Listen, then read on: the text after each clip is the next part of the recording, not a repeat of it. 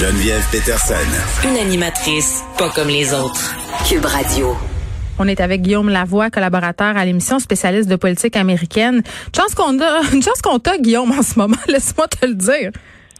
Ben, c'est peut-être à cause de moi. Vous n'aviez pas de problème comme ça avec Trump avant que j'arrive. Alors, c'est toute de ma faute. Bon, grande humilité. Euh, écoute, euh, il s'est passé euh, des choses absolument abracadabrantes hier à Washington. Euh, des manifestants qui ont pénétré à l'intérieur du Capitole. C'est un événement historique. C'était pas arrivé depuis des centaines d'années. Là, la question qui se pose depuis hier soir, puis la question qui se pose encore aujourd'hui, c'est qu'est-ce qu'on va faire, qu'est-ce qui va se passer avec le, le président Trump, est-ce qu'il va avoir des conséquences? Euh, des proches de Donald Trump considéraient, euh, suite aux événements, peut-être utiliser le 25e amendement pour lui enlever la présidence d'ici l'arrivée de Joe Biden. Je pense que c'est quelque chose comme le 20 janvier. Euh, beaucoup de questions. c'est quoi la sévérité des sanctions? Ce sont des questionnements auxquels il faudra répondre quand même dans les prochains jours parce que ça continue de dégénérer la situation. là. Oui, et, et tout ça, là, c'est un peu fou parce que ça s'est accéléré à une vitesse incroyable. Mais ben oui. Alors, il y avait une manifestation hier à midi euh, des partisans de Trump où Trump est lui-même allé. Là. Alors, quand le président va à une manif, c'est pas quelque chose de banal. Les services secrets, tout l'appareil est là, et le président dit en gros jamais on va accepter cette élection-là, ça nous a été volé. Et là, c'est un réquisitoire là, de mm. un tel est un voleur, un tel est un menteur, continuer à résister. Et on va lui reprocher d'avoir essentiellement chauffé, là, littéralement de manière irresponsable, l'humeur d'une foule de conspirationnistes en maudit. Et après ça, il leur a dit, ben, vous avez le Capitole, allez manifester. Et ces gens-là sont partis, ont manifesté devant le Capitole. Et là, on est rendu vers deux heures, et c'est à peu près ce moment-là qu'on se parlait hier. Et là, ça a complètement dégénéré.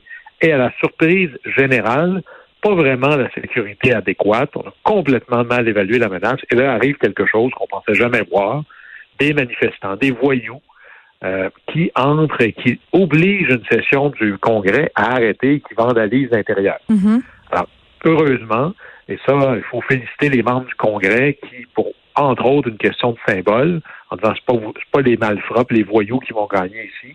Le soir, puis une bonne partie de la nuit, on reprend les travaux. Et pendant tout ce temps-là, à un moment donné, et c'est Mike Pence qui présidait, c'est le vice-président Mike Pence qui mhm. présidait la séance, comme c'est supposé être, et c'est lui qui a dit, bon, mais on a fait le décompte de tous les États. Joe Biden et Kamala Harris ont reçu la majorité des votes au collège électoral, donc l'élection est réglée. Et, là, il s'est passé beaucoup de choses parce que pendant qu'il y avait cette bataille-là et que euh, il y avait cette violence hors de contrôle, vous savez que DC, c'est pas un État. Hein, Washington DC, ça veut dire district de Columbia, c'est un peu particulier. C'est un territoire qui appartient au gouvernement fédéral. Alors, très différent de chez nous. Hein, Ottawa, là, c'est en Ontario. Hmm. Mais là-bas, ça, ça appartient direct par le fédéral. Alors, la garde nationale du coin ne peut pas être gérée par le gouverneur. Il n'y en a pas de gouverneur. Et là, les rumeurs, c'est que il y avait eu une commande à l'intérieur du gouvernement fédéral de ne pas déployer les moyens de sécurité hmm. nécessaires. Et ce serait Mike Pence qui aurait dit non, mais là, ça va faire. Et donc, on a passé par-dessus Trump. Oui, parce qu'hier, on se posait la question comment une telle chose est possible? Un des les plus gardés des États-Unis, le, fondement même de la démocratie moderne. Je veux dire, comment on a pu pénétrer à l'intérieur de ces lieux-là avec autant de facilité? Euh, ça, quand même, c'était légitime de se poser des questions.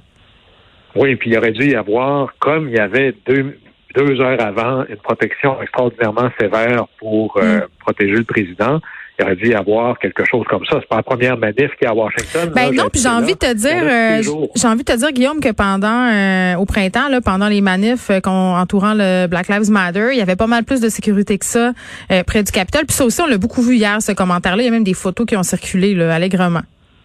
Absolument. Puis Trump, il y a une église presque en face d'un parc de la Maison-Blanche. Trump, pour aller se faire prendre en photo en avant de l'église, hmm. et c'était là, éhonté, avait fait demander à l'armée de nettoyer les rues, de tasser les manifestants. Alors clairement, c'est sûr qu'il y a des gens qui vont être congédiés, là, il va y avoir une enquête très longue et tout. Hmm. Mais là, ça, ça c'est ça se passe.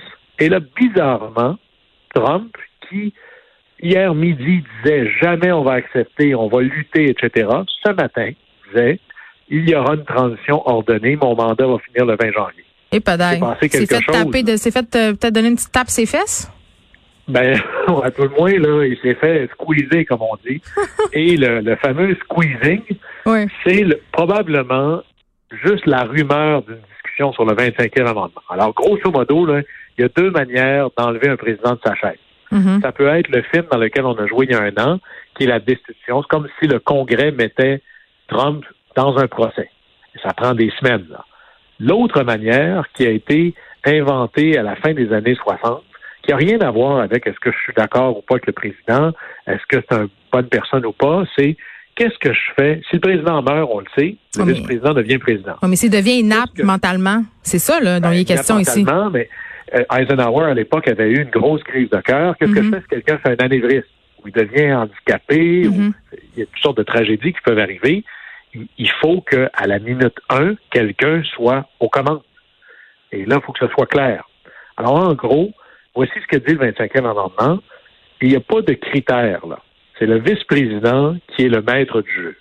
Et lui, il dit, j'invoque le 25e amendement et il faut que la majorité des membres du cabinet, donc de son conseil des ministres, si on veut, disent, OK, on est d'accord. Ils mettent ça par écrit, ils envoient ça au Congrès. Et à cette minute-là, le vice-président assume les pouvoirs de la présidence. Ça, c'est vraiment le temps 1. Maintenant, le président pourrait lui aussi envoyer une lettre au Congrès en disant, en gros, non, non, je suis pas fou. Je suis pas fou. Hmm. Fait que redonnez-moi les pouvoirs, puis là, le Congrès doit trancher le deux tiers des votes ou autre, euh, c'est-à-dire le deux tiers du Sénat, le deux tiers de la Chambre. Mais en gros, ça existe, ça. Oui, mais il reste Si 13 jamais jours là. C'est ça. Alors, est-ce qu'on le fait parce que, historiquement, on veut envoyer un message, et là, on a un président américain qui a incité à la violence, et c'est pire. Oui, il y a du sang vidéo, sur les mains. Là. Je m'excuse, là. Il y a une personne du côté des manifestants qui a perdu la vie, mais quand même, trois autres personnes autour aussi euh, sont mortes. On ne sait pas encore euh, qui sont ces personnes, par ailleurs, mais il a carrément incité à la violence. Et j'étais contente hier, bien que ça se fasse assez trop euh, tardivement à mon goût, là, de voir euh, euh, des conglomérats comme, comme Facebook, Instagram, Twitter qui mettent leur culotte enfin puis qui bloquent son compte. Là. Oui, puis là, on se dit, ben OK, là, est-ce qu'on est allé trop loin? Le pire, moi, c'est le discours de Trump là, pour dire aux gens de se calmer, Ouais. à- incapable de condamner la violence vraiment. Et le Puis pire, de il dire, dit, je suis fier de vous, puis vous êtes spéciaux, puis tout ça. Là. Alors, je vous comprends, je vous aime. Le, le président américain, là, c'est pas comme quelqu'un qui l'avait pas encore vu à la TV. Là. On, on considère que c'est quelqu'un de bien informé. Mhm. Alors là, ça, et, et il y a plusieurs républicains qui commencent publiquement à dire le 25e. Évidemment, c'est une Mm. menace énorme.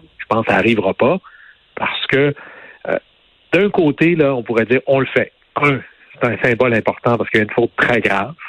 Deux, peut-être qu'à chaque fois qu'on se parle, on se dit bon, mais là, c'est la folie ultime. Mais là, peut-être qu'il y en a, il pourrait y avoir encore autre chose. Fait qu'on est sûr qu'il n'y a plus rien. Mm.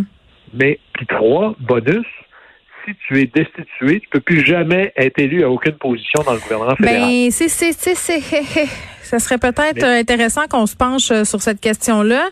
Tu disais que là, il y avait de la division. Là, on apprenait euh, vraiment très récemment que la secrétaire euh, américaine au transport euh, venait de démissionner, là, l'épouse de Mitch McConnell, chef de la majorité Alors, républicaine il, y a des, il y a des secrétaires du cabinet qui démissionnent, il y a des conseillers de sécurité nationale, il y a un émissaire du président sur le symbole. Puis là, ben, c'est c'est un dilemme difficile. là. Imaginez que vous êtes membre du cabinet de Trump, vous, là.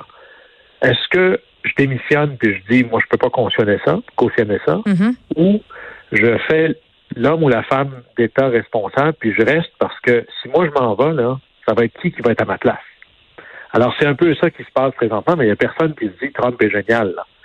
Par contre, si on le destitue, une Mm. des craintes qu'il faut garder en tête, c'est de créer un martyr. Parce que Trump a réussi à se créer un rôle de victime.